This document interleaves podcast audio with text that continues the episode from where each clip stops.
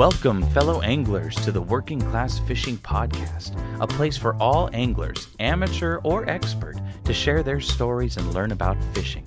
Join your hosts, John and Brian, each episode as they debunk the perceived inaccessibility to fishing, break down the barriers of any and all angling methods, and hear stories from other anglers and their own journeys with fishing. Now, let's get this show started.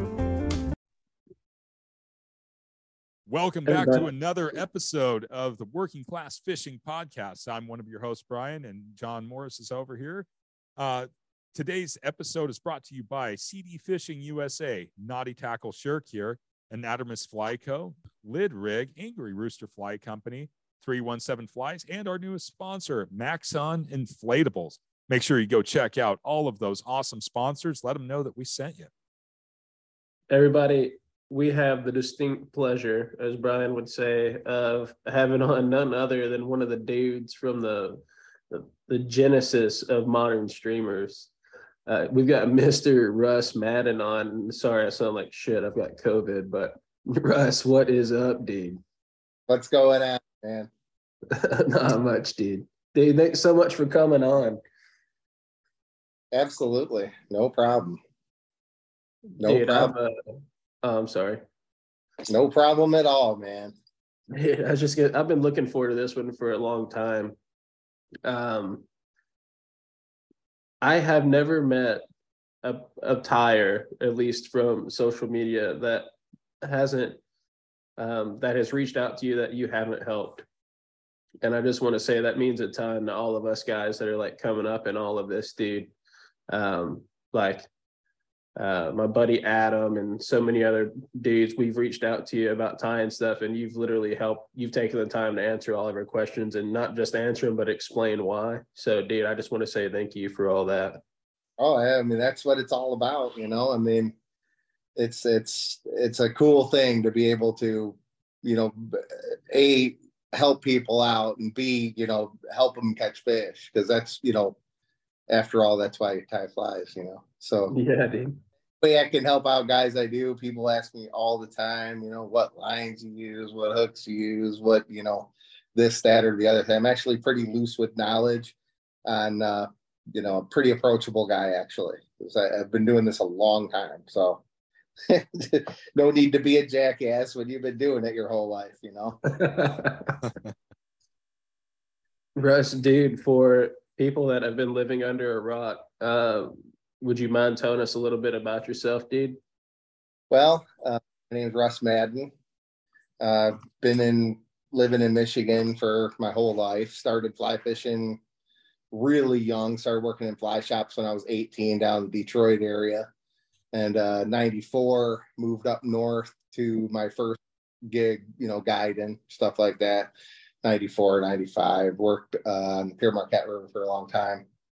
Uh, then I moved up to the Traverse City and worked for the Galloup for a while till he went off to Montana. And uh, worked for a few other places after that and kind of just started doing my own thing now where I don't have the, how do I call it, the guide grind, you know, that kind of thing. So I kind of pick and choose and do limited I always tell the guys, even though I say it with a smile, I always say, you know, you might just want to go with someone a little nicer.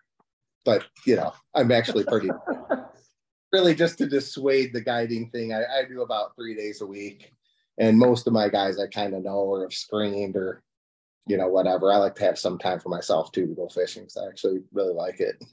so that's why I do all this stuff. So started rowing boats in '94 in Michigan waters. Primarily now I guide the Manistee in my area here. Um, a lot of my buddies too, you know, I fish with them a lot. Alex Lafkas and it's pretty strange when you could say that like Alex Lafkas, Russ Maddin, and Kelly Galloup all lived in the same hometown. You know, that's that says something about this area here. It makes a makes a man out of you pretty pretty good. You know, you have to really really adapt some some techniques around here and you got to have a fly that's good and you got to have some casts that are good and you got to be a good rower and fish are limited and there's a bunch of pressure on these waters i'm sure you guys have seen it all over the country mm-hmm. but that covid really knocked this little passion into high gear. A lot of stimulated boat owners out there. I'll tell you that. boat place these days. But yeah, so you know, I've been fishing a long time and uh guiding a long time and basically was there from the beginning. Used to row Kelly and Bob Linsenman around during his first book. You know, I think there's some footages of it. I did a little uh, video interview a while back, and somebody mentioned that you're wearing a blue Patagonia. It should be in the Smithsonian. But yeah, that you know, back in you know, back in the early days. But yeah, so I've been been involved in it a long time. Been involved in fly fishing a long time. First job I ever had was at a fly shop. So tying flies forever. Saving worms. Oh, go ahead, Russ. Nope, just saving worms, I call it. Tying flies. Man. The, so Kelly talks about he tells this story and it changes a little bit every time he tells it. But he tells a story of Does it start uh, with the early 80s? Because if it's back in the early, it's usually not a great story. I'm just kidding. Go ahead. so he, he talks about when you threw down the the nut for the first time when you threw down the peanut and he said it was a did he really ask you if it was a clown car well there was another dude at the shop at the time and it was like they were kind of poking fun at it. And think oh it's like a circus act that's a sideshow. Those fish are they run those fish into their homes with that thing. You know and yeah i mean you know, it basically became that kind of like a, a joke, like a gimmick, like a, you know, the circus peanut. That's kind of what it ended up to be, you know, and, and you always look at like, you know, a lot of us fly tires, especially, you know, in the moving back then, let's say 2000, right? I know it seems like a long time, but they didn't even have good hooks back then. Amazing how 15, 20 years makes, uh, you know, fishing accelerate more than that. Um, but yeah, it was it was more like you look at some bass guys, and that's what Kelly and I looked at a lot. You know, we looked at the latest, you know, super whistle bass boats and the new lures and the new stuff like that, and you kind of get a lot of ideas from those guys. You know, and we got a lot of ideas from saltwater guys. You know, guys like Sadati, guys like Popovics, guys like Lefty, you know, Dan Blanton, et cetera, et cetera. I mean, all those flies, if you actually take them and look at them, the platforms are all the same exact deal as they are now. And so we're looking at that bass fly, basically it came came about when I started latching a bunch of rubber onto a hook. It was basically from a bass jig. So that's what we had at that point. We had not many weighted weighted flies, not many jig type flies. And you know, Michigan, you got to come up with some problem solving. Our water temperature goes from like 31 to 71 in the course of a year. And you, it, you learn how to be an extremely versatile, especially streamer angler in this state. And basically, yeah, that's kind of what he said. It was like a sideshow. It's going to run fish into their homes. It's a circuit, that kind of thing. So that's kind of where the name basically came from you know, if you're talking about the peanut, you know, that that's kind of where it came from. So I'll go oh, in a nutshell. hey, that's just you know, everyone hears, you know, that not I say everyone, but all these like kind of like streamer fanatics, I guess. You know, we all hear that story and but I've never heard your side of it everyone always hears Kelly's side of it, so I, I thought I'd ask. I mean, it's roughly similar, you know. I mean, you know, that's what it is. It's just take take two flies to come to solve a problem. I mean, that's really what it comes down to. That's what fly tying is in general. I always kind of say that all over the world wherever I go. You know, basically, you're a streamer fisherman. You already have the mindset that you're probably not going to fare as well on a daily basis as some other type of angling but it's it's like a mind it's all it is is a mindset. So when you come to that vice eh, like this is your advantage you know? Fly tying is like a huge advantage in fishing it might be the last one you got. You know, I mean, if, if you take Billy Bob Wichita or Illinois, whatever, and he's just flat bailing on the water, and you got a guy who can't row and a guy who can't cast, and you got 40 dudes behind you running some factory fly, you know, the only thing you really got is your fly. So it's like that important. It's like a huge advantage. So, you know, I always kind of say that a lot to, to people is, you know, if you if you're not tying flies and you're a streamer angler, you're missing out. And really it goes for anything. I mean, I, I look for people that tie flies. You, gotta tie a fly. You have to.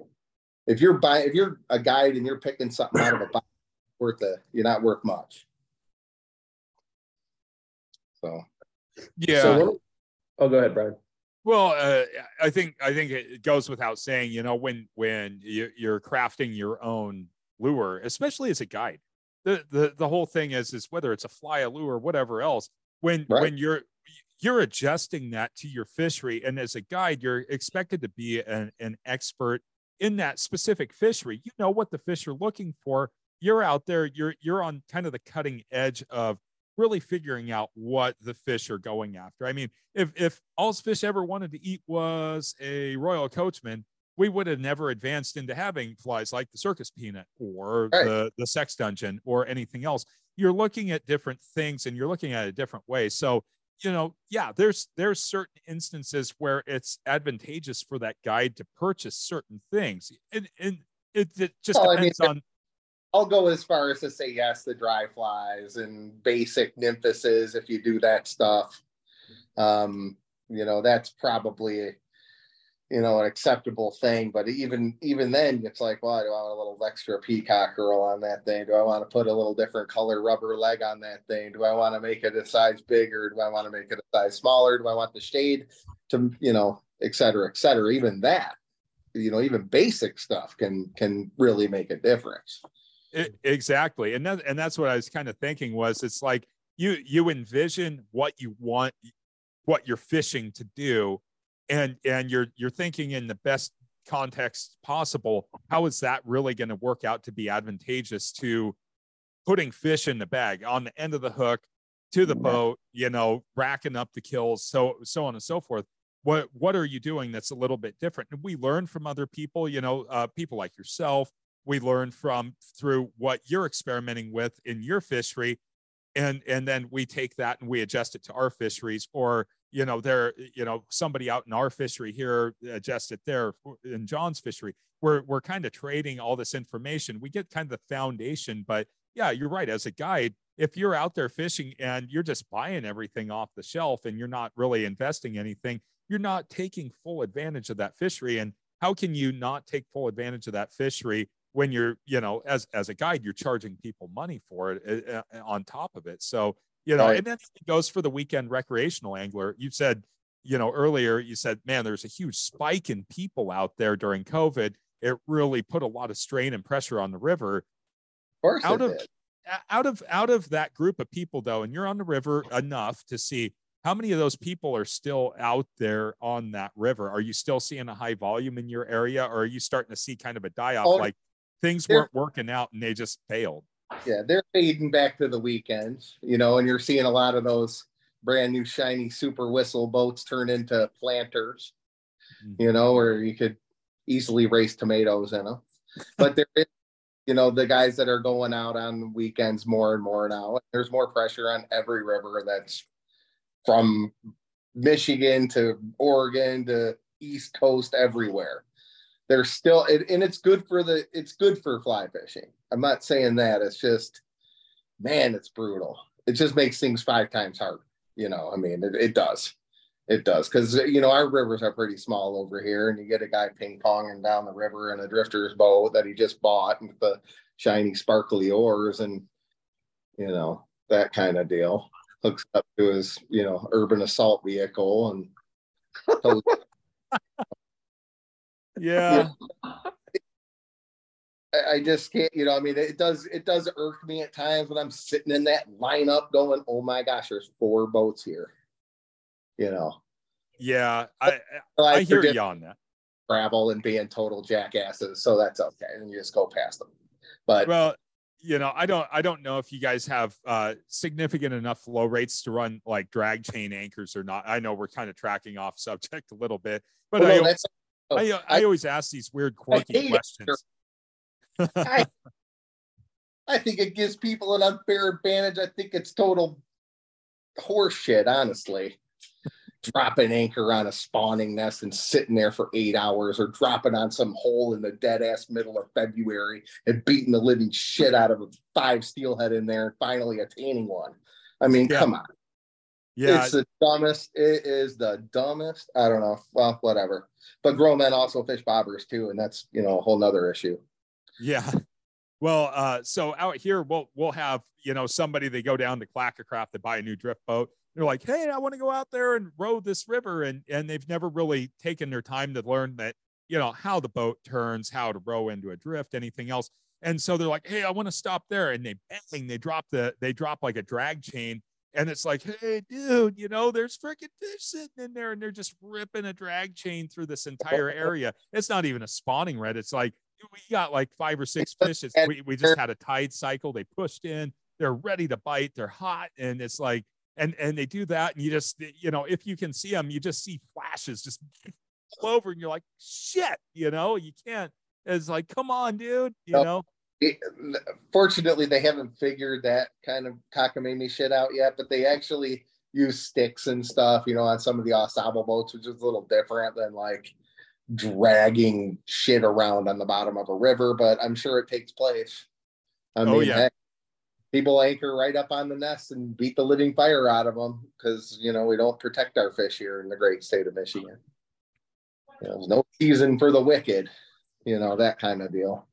Yeah, I, you know, I've I've always heard the assimilation. Like you guys, you have such prolific runs of salmon and steelhead there in, in the Great Lakes region that you know some people are just like, oh, we're just you know going to go hook them and throw them up on the bank and all that. And when I look at the quality of the fish, I'm just like, who would touch that? You know, I guess we're a little snobbier out here, but there's a like there was a, a bust by I, I, believe it was Michigan DNR. Oh, what was that? 458 pounds of salmon, and that stuff looked like it wasn't even fit to feed the John's cats. Oh, gym towels, gym towels sitting there, gym towels on gravel, like you know, decrepit, land of the dead and dying, zombies. Yeah. Sitting there, you know, five gym towels on a rope, you know, that kind of business over here. It's merciless. It is the most bizarre practice. I mean, and and people think it's fishing, but that you know, that's a whole nother the whole nother episode. Yeah. yeah. About it. I don't I don't want to go off on the tangent and tirade, but I got a salmon and steelhead guide on, uh, and so I'm like, all right, I got to nerd out. I gotta I gotta pull the rug out from underneath John before we get into feathers and fur and talk a little salmon steelhead with you. Oh no, dude! I'm gonna talk about fucking egg yarn. And oh yeah, let's do it. I got yeah. a whole bunch up here, Russ. I got Marty, a whole bunch. Feeds out. It's Mardi Gras time. I'm a fly hey, time fly guy. dingle, dingle, dingle, dingle. Look at that. That's a 20 mil. right. Oh. Go so, for it, John. No, I was just I was gonna say, uh, Russ, you've been using that for like streamers, and I think that's pretty sick, dude. But what oh, I yeah. thought was even better was the explanation of why you use it on your streamers. Oh, you the fact that I used to do really bad things with it for years as a young guy, and I figured I'd do good with it. I'd make good with the glow bug yarn. with it tied a million of those things and pulled them out of, you know, 10 point regions of salmons. You know, the head, the eyeball, the chin, you know, the gill plate, gill ring. Yeah, you're almost there. But, you know, I mean, now you can tie a real streamer with it. I mean, fortunately, in my fishing, I'm not as angry at the fish as I used to be. Boy, when I was angry at them, I thought those beads would, would have been the greatest invention ever. I'd never have to even latch stuff on a yarn ball. I could be totally never tie a yarn fly. but you know, I mean, I'm not angry at them, so you know that that part's thankfully gone from my system. You know, I don't necessarily go out at two in the morning after the brown trout anymore either, as much as I used to. You know that that part of the angriness is gone too. That's what I call it when guys are really angry at the fit. So you got to call it when they're out there all night and in the dead of winter. Man, you must really hate those brown trout being out there then. oh man, got to use a spot to catch them now. Oh, that's pretty oh, angry. Geez. Yeah, that's pretty angry at him. Dude, so uh why why did one of one of my buddies, Chad, describe you as the lacerator? oh yeah, laceration nation. No, that I just, you just keep casting. Just keep casting. Write that check and keep casting. Write that check, keep casting. It's gonna happen. This is the best spot on the river. Is it really the best spot on the river? Probably not. Just keep casting. You know that's it. You just got to lacerate. You have if you're going to be a lumberjack you got to cut some wood. And that's you know it's it's not the streamer bit is not for the weak mind. Seldom is it effective. It's just you have to have that mentality like the musky guys do. You have to you know you got to be you can't be afraid to go out there and be like oh, i didn't get another one i mean that's you know that's where it's at and that's what it is. It's lacerating. It's just eviscerating the water. And fortunately, most of the time, it's not me. That's why I just sharpen up my finger and start pointing and sit in that middle seat. You know, that that's what it is. You know, I'm, it's just working. It's working that cast. That's what that means. Just cast, lacerate. True. So, what's the deal with the soda? Huh? oh, grape crush, orange crush. That's like your hopes and dreams. You know, that's what I always say. Hey, would you like some grape? You want grape or orange? That's yeah, grape crush. Oh yeah, that's your hopes and dreams. You go around one the cast and you just want to give them some grape crush. This is you today, sir. Here's your grape crush. With, think you're this is not your day, buddy. That's what that means. you know. So the peanut has become, it has definitely one of the coolest little snippet videos I've seen recently was, you know, from Schultz Outfitters. And uh, they did a little video for the evolution of the peanut. And I oh, thought it was super cool. Yeah, that was pretty cool, actually uh, we were he wanted me to do five at first and i'm like i'm not doing finally thankfully his his video guy's like no no you can just do three but there's i mean really there's a million versions it's it's probably it's a very effective platform fly so the reality of it is is you can dang near do anything anything with it and that's that's the cool part of it and that's the cool part of fly tying in general is you can take a pattern that was X 20 years ago, and you could add a modern hook and a couple beads, and now you got another, you know, it's just it'll keep spawning off. And then you like I said, you got guys like Blane and the new shanks and new materials. I mean, it, it's it, it's really awesome that there are so many arts and crafts fly tires, I call them like the YouTube tires and the people who sit in their apartment and never you could they couldn't cast their way out of a barrel. I want to grab one and just throw a fly rod in his hand and say, hit that wall with that thing. But I can't do that. I got to be nice and pretend that they can actually do something other than tie a fly on YouTube. But the cool part is is all the new materials that these guys bring to the world you know and that's that's the great part because there is a lot of YouTube kind of tires and there's guide tires and there's 99% of the flies will never hit the water, which is sad as sad can be. It's just like Orvis fly rods, you know, you know average ones use about five days in its existence. So we'll keep that in mind too. It's like those brand new shiny sparkly boats. Whoa, I can't row that thing. Should have hired a guide. You know, people ask, what are you using? A guide. You use a guide. That's all you need to do. You're living in Illinois, you don't need a drifter's boat. You need to hire a guide. When I go places, I'm not bringing my stupid boat down there and be like that jackass. I'm going to hire a guide. What are you using? It's very simple. One of my customers always says that everybody on the river was asking, What are you using? And he would say a guide. and he dead ass it. Because that's you know that's a good lesson for people. Basically, I mean, if you want, you know, you want something to occur in your fishing evolution, hire a guide. Don't buy a boat. Hey, Jimmy, think we could buy a boat? We could do that. No, you can't do that. Now you got to store the thing, got to explain to your wife. Then you got to go back and buy another oar because you cracked it. Then you got to figure out how to bend your trailer back to normal because you ran over something. Uh uh Hire a guide. With all that COVID money, you could hire guides for decades. That's my little two cents of rant on the guide situation. Mm-hmm. Hire a guide. You know, that's what people should be using a guide but yeah, the the original, you know, it, it is a great thing with the flies and the fly tying and all that business, and the peanut and the platform flies, like ones that have been provided by Lefty. You know, think about how many flies, you know, like the woolly bugger, right? Hell, that's a peanut.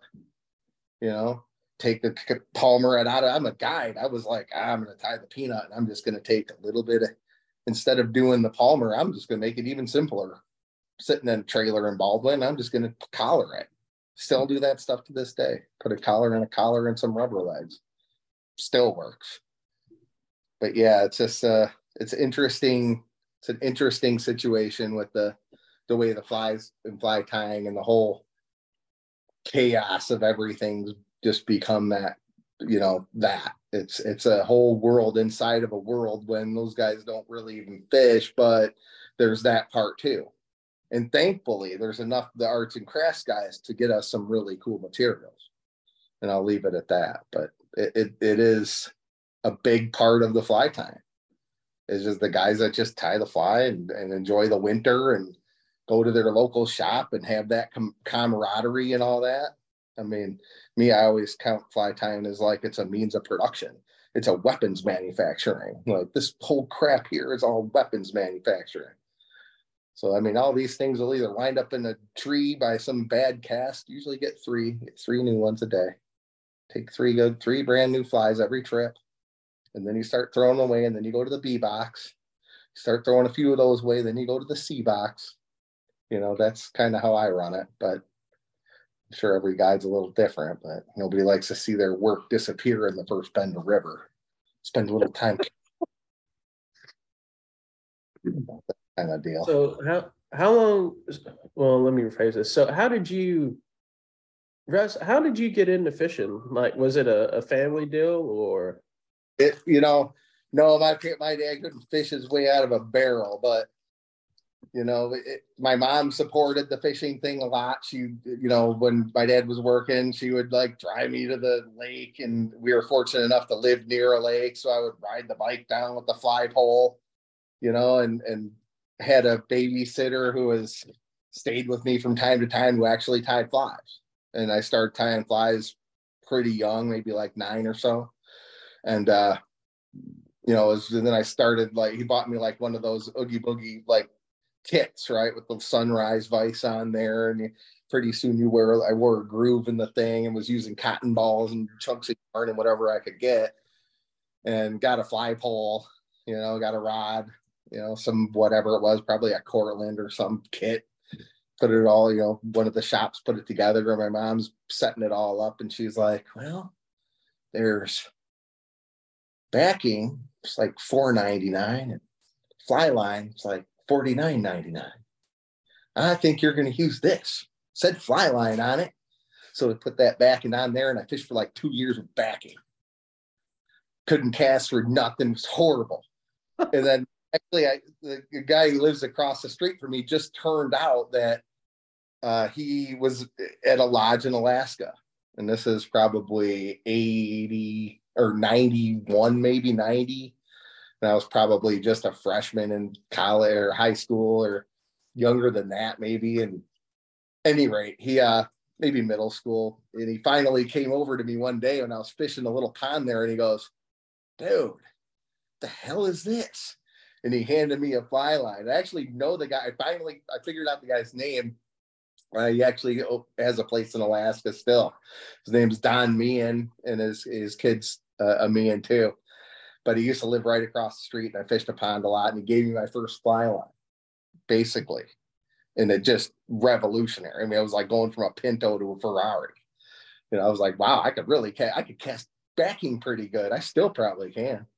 But yeah, it gave me that fly line and it was like, that was life changing. That was like, oh man, I got the greatest, you know, situation ever going here so that's you know that's what it started but uh, donnie gave me that line that he had one of those old six weights or whatever it was from alaska you know it was probably shredded wheat but i got it put it on there and i think he's actually still up there where his family is his son but uh yeah so he, he gave me my first fly line and then i started working for an Orvis shop and my mom had to drive me there so i wasn't 16 i was like probably 13 14 and worked there until I could drive and all the way through high school and then went on and worked for another place, you know, up north that was an Orvis dealer and started guiding. So I really been doing the fly bit my entire life.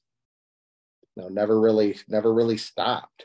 Just kind of changed, you know, not, you know, methods changed, got a lot less angry at them and, you know, really after rowing McKelly around and looking what all the, you know, cool stuff he was doing and how it went from you know, just basic, the Mickey the zoo cougar, you know, that was pretty bad to the bone. And then getting the company to build a cool six weight for us and coming out with his own line and, and I'm rolling those guys around. And I thought it was like the coolest thing ever. So, you know, it was just time to, you know, and he's, he's really the one who said, get off that salmon river, you know, in a nutshell, get off that salmon river. You got to get off that thing. And if you do, you're going to throw a streamer. But really, I did, at the time, it was more like, get off that salmon, man. That's not your future, you know, because that's meat and potatoes. That's, you know, Billy Bob Wichita coming one day a year, you know, holding some salmon, all, you know, you know, lamprey wounds and, you know, it's just, it's, it's, it was something. It was just, it was not glamorous, you know, that was the nine to five grind kind of bit, you know bumper boats down the old Pere Marquette River, mouth hockey, trying to get the fly in the close parts of the mouth so it wasn't like such an epic battle. Although sometimes you'd actually just let those guys pull on those things for untold times. Just leave them there for a half hour, tugging on those fish right in the middle or the tail or the fin or whatever. And I don't know, man. He's a, he's the one who pushed me off of that stuff. So and, and, we always got the summer down there, but like nobody came there. You know, it was like nothing. It was like going down, even though it had great fishing. You know, some of my buddies down there now that are pushing that fishery, you know, getting more and more people there, and they're they're coming. You know, I mean, that Tommy Lynch on that Pere Marquette got a lot of guys to go there. You know, and fish the trout and the older guys down there. You know, but any rate, moving up north and working with Kelly was about the first time that it was like, okay, now you can now you can be a big boy now. You learn how to trout fish up here. It ain't easy. So you put in your hours up there, and he was not one to hold your hand down that river. I mean, yeah. So it's it, it took a lot of time. It took a lot of hours out there to to row around and to actually say, oh yeah, my, you're good enough to row Kelly around. You know, I mean that was like big. Okay, cool. I can actually row him you know, but versus like the first guy trip I had on the Pere Marquette where the dude would hide the drain plug or tie a knot in the anchor rope. Hell, I still do that to new guides. Tie that little half hitch right at that back pulley. They go to drop anchor in their spot and it's gone. They just go soaring past it. Oh, it's great. Pull the drain plug. Drain plugs disappear. Oh, what happened to my boat? How did I? Oh, you have an extra one. You know, that's like what that's that's all Kelly right. That's like Kelly would. You know, that's how you that's how you learn, boy. I had a guy jump out of the boat. One of one of the guys that I was rowing at the beginning when I was first being a guy, and was going to give me the okay, and he jumps out in the middle of like the hardest part in the river. And I freaking grabbed him and held on and pulled the shore. And I'm like, what the hell did you do? Didn't hit nothing. Because I was just seeing how you could do it, you know, that kind of thing was hard knocks back then. Now they just walk you down there. All right, now you drop your anchor nice and soft here, and you see that tree right there. Yeah, cast right at that tree, count to four, and that drift's going in there. Them steelhead sit right there. All right, buddy, let's go to the next hole. All right, now here you see that rock right there. You want to be four feet up from that rock. You cast up there, drift down here, fish bite right there. You know, and, and they just walk you down. I mean, that wasn't like that back then. That was just it was it was cutthroat, man. It was like get a big knot in your anchor rope, pull your, you know, take your lights out, maybe get pulled out by pulled over by a cop and your clients in your car, customers, not clients. I think that's weird. Clients, you know, customers but yeah, it's it's it was it was a different deal. It was it was great. It was super cool to to be like in that you know zone like that. And, and my buddy Alex is the same way. He was dealing with the grumpiest of grumpy dudes on the you know a different river, our sister river over here, the Au Sable. You know, dealing with Rusty Gates. I mean, it's it's these guys are legends, man. They still Kelly is a legend and he isn't afraid to say anything on that. And I love watching his little YouTube things. They crack me up. I do. I I every time I see something like that, I'm like, damn, I miss you, Galloup. It's you know, it was a great time. We had a lot of good times together. A lot of good times. He was literally like my my folks moved to, you know, all the way across the country when I was working with Kelly. So he was like my adopted dad family, whatever you want to call it. And it, it was he was an awesome dude just an awesome guy to work for. Like one of the coolest dudes that i know you know in terms of really pushing pushing the envelope and pushing you know me to to get off that salmon river get off that steelhead business go and do some trout stuff you can do this you know and and without that motivation you know it probably would still you know be doing the old Pere Marquette shuffle and playing mouth hockey with you know yarn balls. You know, well, a, a, question that I have, and and when we talked to Kelly uh, when he was on the podcast, I never got a chance to really ask him, but I've had a lot of time to think about it, and I, I'm sure that John's thought about this question too. Um, outside of like the big popular, like you know, you mentioned Lefty and and a lot of these other folks that are that are uh, legendary uh, fly tyers, fly anglers, casters, you know, the people that built the foundation. Who, before you've even heard of those folks, who up there was really getting you guys rolling on on your fly fishing? And and maybe I should do more reading. Maybe I need to dig deeper. But you know, we have we have like our people here in the Northwest that we can go back 70 years and and we can say these people revolutionized spring chinook fishing or uh, winter right. steelhead fishing or whatever else, right? So for you guys, who who was there that was really getting you guys kicked off, or did you guys just like, hey, you Galloup. know what? Yeah, well, well, outside of Galloup, I mean, before outside, Galloup, had dudes tying freaking size 14 Adams and stuff. You know, we had some legendary dry fly dudes. We have legendary steelhead guides still in, to this day that guide that Pere Marquette. Walt Grout, John Kluesing. I mean, the yeah. list is you know, some bad to the bone dudes, man. And those are like the first swinging dudes down there, guys that figured out that you can actually fish like a normal human to catch these fish. You can get these fish to actually eat. It's it's not a myth. It's you know it's harder, but you can do it. And that's got you know. So there were some really legendary steelhead guys, and there were some really really really legendary dry fly dudes. Especially, I mean, hell, you know, Traverse City, right down the road, the Adams was invented three miles away from my house. You know, so the dry fly scene was prominent here. So there, June comes out and old grandpappy's fish comes out from that log, and you sit there and you try to get them. That stuff was going on, like Rusty Gates, like I said, and there's, you know, and, and many other really great dry fly anglers. But in, when it came down to like fish and meat, you know, being a guide on some of these rivers where you're sitting there pounding your pud because that hatch, oh, it should be at five o'clock. Well, didn't happen. See you later. Row, row, row your boat. What the heck do you do in Michigan when these windows are shrunk down to, you know, a voodoo head on a stick? So you're you're really dealing with like okay, it's going to be good. And you're out there and you're trying to do birds and smiles on this, this trout rivers. And you're, yeah, look at that. It's a uh, Father Marquette. you sit up there and yeah, his pet Sasquatch over there. And you're rowing down and thinking to yourself, oh man, what happens at 7.30, man? And now you look at your clock and you're like, oh my God, full day trip. I'm out here. It's one o'clock. yeah, and that bird over there, you know, I mean, so you got all that zone where you're just like literally pounding your pod. And then you know, oh, you throw your Mickey Finn out there and you rook a couple brook trout here and there, and you put your little bead chain bully bully out there and you throw that and you catch a couple bug, catch a couple fish on that. Sometimes you get a good one. But the but the reality of it is there's a lot of dead time. I mean, there's a lot of birds and spots. So to take to take that down and say somebody like Galloup, who was uh, you know who's buddies with the teenies and those guys and the out west dudes who, well, yeah, I mean, here's what you had. We got a teeny 300 and we got a teeny 300.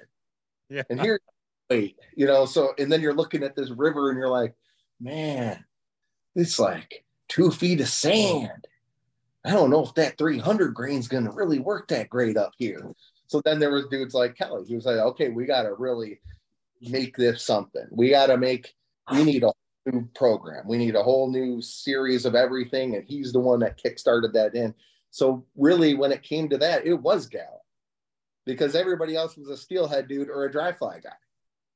And, you know, he was the first guy to bang that door down with the streamers and run that, you know, he created some lines of, with Teeny, of course. And, yeah you know, did a couple of, of rods that were like, okay, six weights with like a, you know, 60 foot head. We've talked about, I've talked about this a few times, you know, this year, but you know, that was, that's what you had. And then he came up with the, okay, we're on a 10 pound maxima to a, you know, size two, you know, basically the zoo cougar. I mean, obviously, there's been deer hair flies forever and all that other business. He took the muddler wing and flattened it out for dynamics and a lot of cool, you know, design programs with that type of stuff. And then it became, well, okay, we're running streamers. And you're running streamers like effectively in those skinnier habitats without massive gear and without eight weight poles and so on and so forth. And you just kind of moved along from there. And, and, then when you did get a hatch, if you got the good hatch that day, then you could actually incorporate that as well. So it would be like it was a way to make trout fishing an actual day. You know, and of course there are times a year still to this, you know, day where you can actually fish, you know, like in June, right? June's great dry fly fish. Anybody likes dry fly fish out there? June is bad to the bone in this great state of Michigan. It's very unique. It's cool as cool as hell. Um, you know, you got brown drakes, you got your Isonychia. I mean, it's bad to the bone. It's cool. It's bad. It's awesome. And their fish are big and they're tricky and all that, you know, all that business. So, but when you don't have that, it's it's it's it's a day. It's a you know, it took away birds and smiles. You know, that's that's what streamer fishing did. And you know, then when finally when Kelly left, you know, it was right around when we were really fishing starting the two hook fad. He went to Montana. I stayed here, and from then it's like, okay, I'm gonna. Try, we're gonna, you know, when he left, we were just starting to do the king thing too. We were just starting to fish those migratory fish from a moving vessel, no anchor, no nonsense, just fishing, and that's what it's. That's when it comes. You know, that's when the lacerating really, you know, some real musky style mentality can occur because you're watching total disease on these Michigan rivers during those seasons, but it moved right to there. So you say, okay, went from Kelly 60 foot lines, upper river stuff, catching fish on the cougars and some of the other patterns, um, to fishing some migratory fish a little bit, trying to get those on the streamer. As soon as the two hook flies came out, pretty much my mind went toward I want the king you know, I want kings. I want kings. I want an August Chinook. You know, that's it. That's top of the mountain. But you, you go through the processes and you have to go through the trials and errors and you have to spend, you know, 2004, whenever Kelly moved to five, somewhere in there. Um, it, it, it was, it, it really was like, oh man, part of me got lost, but the only way to go is to just keep going. So that's, that's what I did and you know met some dudes that were like-minded who was on you know who were on the cutting edge of that guys like Lafkas, guys like Lynch. And you know you, you start saying well there's got to be better better stuff than this sitting on anchor beating on these steelhead or salmons. And we love the trout thing and love the steelhead thing but if you can do the streamer bit for migratory fish then you're fishing streamers a lot more and then you take the bass and now you're like you don't stop now. Now it's all year. Now you're just pushing streamers the whole year. There's always something to do. I mean i'm a diehard ice guy so i don't mess with them too much in the winter but you know starting in now like next week probably i mean i went out last week once twice actually. Um but yeah so it really just never ends. There's nothing you can't fish. There's really nothing you can't fish with the streamer so that's kind of taken that to that next step. And but really prior to kelly there were no streamer people. There was black nose dace in a in a adams. You know that that's what it was. You know everybody oh streamer was a hail mary situation. I got nothing going on. Let's tie the woolly bully on.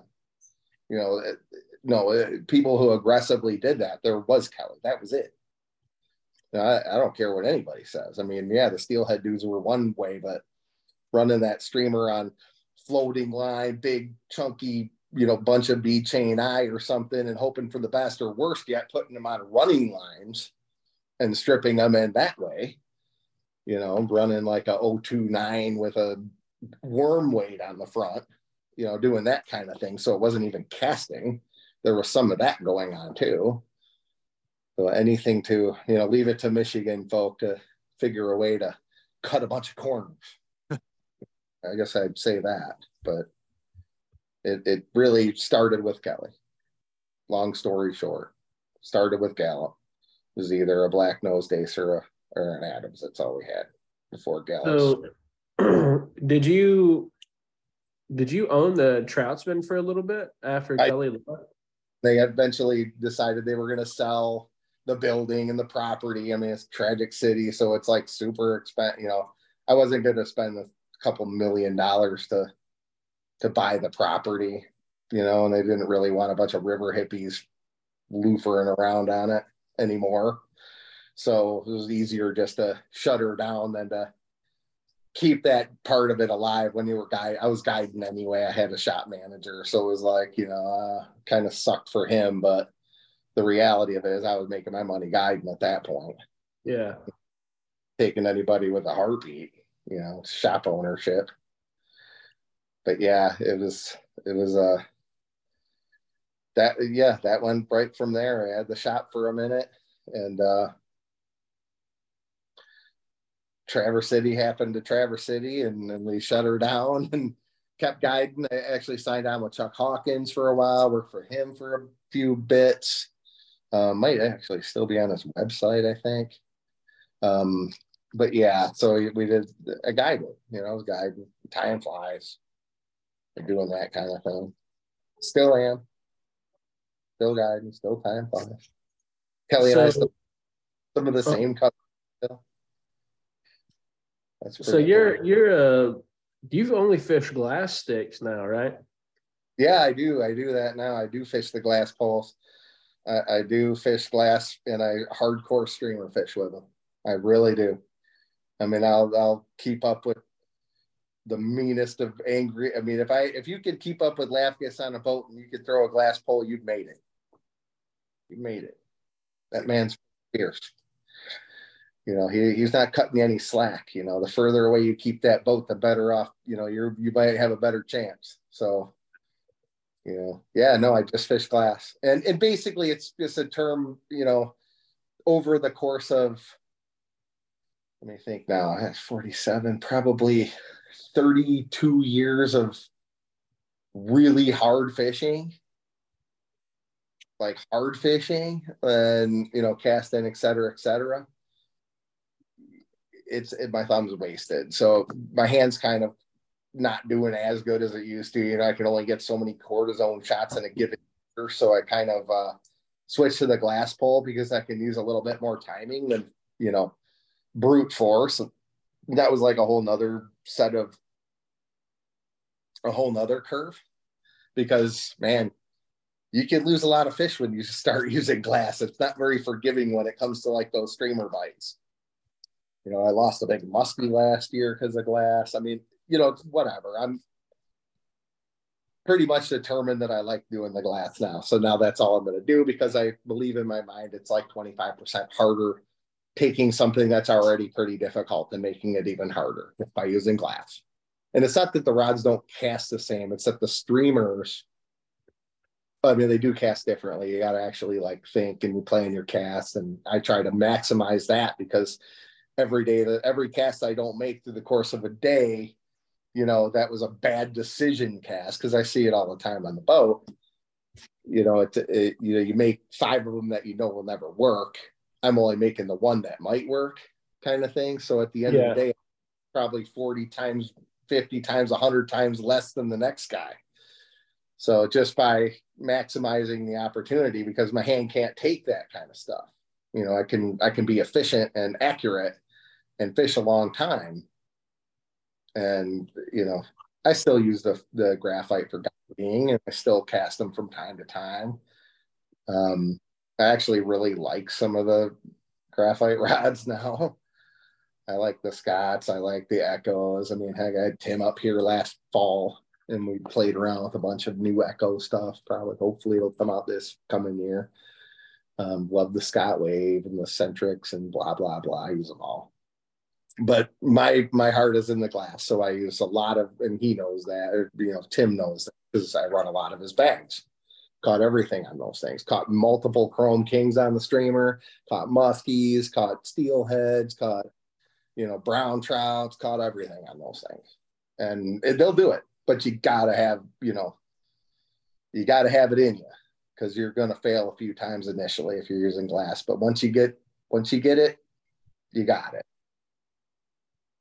So my long story about the glass poles.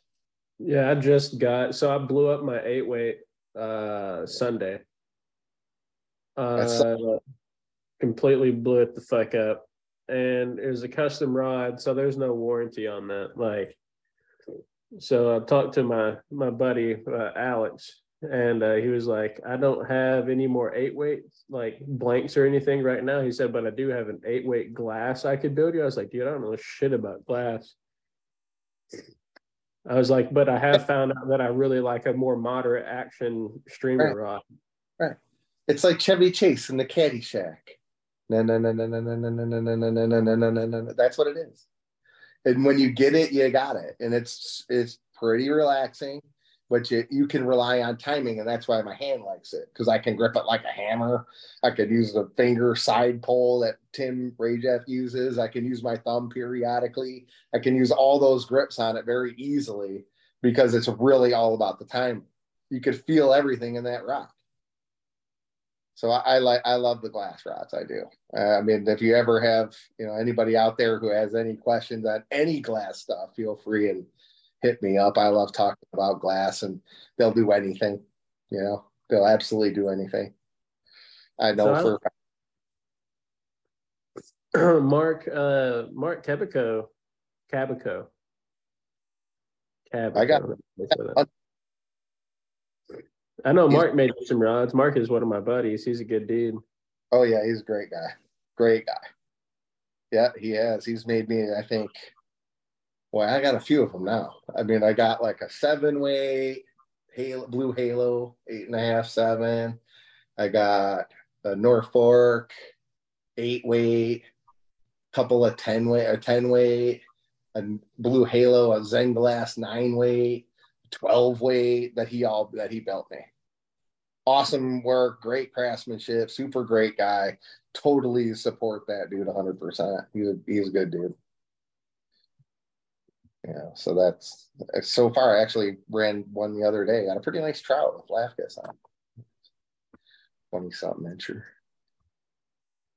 But yeah. So, it was funny too because I, I Lafkas, uh, he's coming on next week to come oh, hang out. Sure grab your football helmet, you get ready. It's gonna Oh, he's great. He's one of my best buds, like actually. And he is, what, he is a, a absolutely an awesome, awesome, awesome angler, and it's really uh, about Lafkas's mindset. You know, he's he's got a great mindset on it because he fishes muskies. You know, that's a streamer guy. You know, it's a streamer guy who decided he's going to do a little bit of muskie, and you know, it's it's how many of those dudes are going to want to get up that day 23 without a bite and go the day 24 he's that guy. He'll go another 20 you know he, he's told me before he's like ah, i went 28 days never got a bite. You know i mean it's it's oh he's awesome. He's great. He's, he's one of the best streamer anglers in the country. I'll go easily and i'll easily say that with utmost certainty. Yeah, I, I know like it's another one of those kind of like stories, you know, but that I'll ask him about. But you know, like if he would have never blown up that rod on the White River, would the streamer fishing be the way it is now on the White? You know, so. right. So that's that's definitely something I'm going to ask him. But Russ, I, I, think we're go ahead and he broke a line in half once. Get, hold on, say that again. I think I stepped on you. He uh he was fishing with Kelly and, and they he broke he like set it strip set into a brown trout and the line broke in half. uh, he's he's a pretty he he worked for a hardcore he worked for a Kelly type. You know, he worked for the dry fly Kelly type. It's like the version of Galloup, as bad to the bone as that dude is at the streamer. This guy was the equivalent in the dry fly. Rusty Gates is a Michigan legend of dry fly. Legend. Great. I mean, you know, one of those old time, you know, he ain't cutting, he never cut Alex any slack. You know, you know, that that that stuff wasn't around back then when Lafkas was going. So yeah, no, you'll have a you'll have a great one. He's you strap your helmet on. He's good. He's good. he's, oh, he's great. He's he, absolutely the best. My favorite guy to talk to before seven a.m. Absolutely ever. He's one. bitch, bitch, bitch, bitch, bitch, bitch, you know, you know, you, you might like have a lot. If you had the, if it was a family friendly show, it'd be like be like Boris code. That's awesome. Like literally be Morse code. But he's a you know, he's he's cool, man. He's great. He's one like I said, he's one of my best buds. Favorite guy to talk to before 7 a.m. Bar none. Nothing better than Alex's car drives to the river and the rants that go into it. And it's almost like he goes, feel a lot better. I go, yeah, usually I have to go down to Arkansas once a year to save Arkansas from Alex. But, you know, this year I didn't get down there. but I sent two of my buddies instead. So they, he, he was safe. The Arkansas was safe from Alex this year. It's good. It was good. Yeah, no, he's he's great dude. One of well, one of the one of the best. Russ, so we're coming up on our hour, bud. Um, I think we're a little past it, and that doesn't really matter to me. Um, but is there anything you wanted to talk about that we haven't talked about? No, I think we pretty much hit a bunch of cool stuff. I mean, I, you know, I, I just love doing the streamer bit. I do. I love it. I love the the whole process of it. I love learning from the Galloup. I like moving forward, and I'm always willing to like pretty much go out of my way to help because I've been through it the whole deal you know, and and it's it's cool. It's cool. It's it's a it's a great game. Fish with guys that are serious about it too, and you know, that's what it's about. It's about learning and putting in the hours, and there's really no compromise for putting in the hours, you know. And we didn't have the interwebs, you know. We had to like call up one of our buddies to be like, "Hey, man, is the water up a little bit?" Conditions okay what's the temperature you know we didn't have we didn't have that we didn't have that instant you know instant here you go Water is 48 and rising go get them you know we didn't have that So it's, it's, it's, different. It's just different times now. You know, now you can be in a high rise apartment and know that, you know, the weather system's going to that river temperature is golden and get your ass on that river. You know, back then you go went to, you ate a lot of shit to get to the bread. You know what I mean? You know, you didn't have that instant, you know, info. But you know, pays uh, nothing like on that water experience. So especially when it comes to tying, because then you can adjust. Hell yeah. Brian, you got anything? You got anything left for Russ?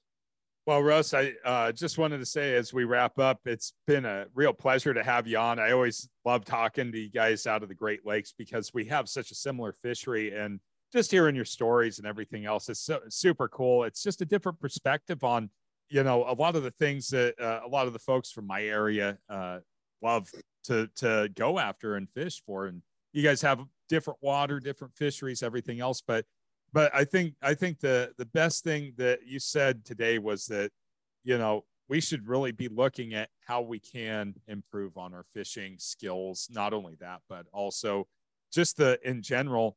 Don't be afraid to think outside the box when it comes to doing things because it can be one little tiny thing and you don't have to say anything and bang, you could be, you know, there again, bringing a lot more fish to the boat and, and, uh, putting that time in on the water too is really important. I've, been, I've been waiting for some guys out west to grab that streamer pole and throw the anchor in the back of the boat and never drop it and just cast like a man up and down any one of those out west rivers and see if they can get the chrome demon to eat. You know, I've been dying for it. They eat the lure out there, they'll eat a streamer. Oh, yeah. You, you know, it's like the one bite and a run swinging through. You know, yeah, it sucks that you're only getting one cast or two in those runs, but it's the coolest thing when you see the chrome dome eat right off the oar blade. It's life changing shit. So do it. I got to definitely you, give it a shot. You know, I always tell me, what are you going to do? Not catch one? Yeah. Don't forget them fish. You could go throw a bait in the river and not catch one. It, it's right. all the luck of the draw, right? Right. Just don't be angry at them. Go fishing. No. exactly. well, Russ, dude, thanks again for coming on. This has been fucking rad, dude. No problem, man. Anytime. Got two nice flies done too while I was talking to you. Hell yeah.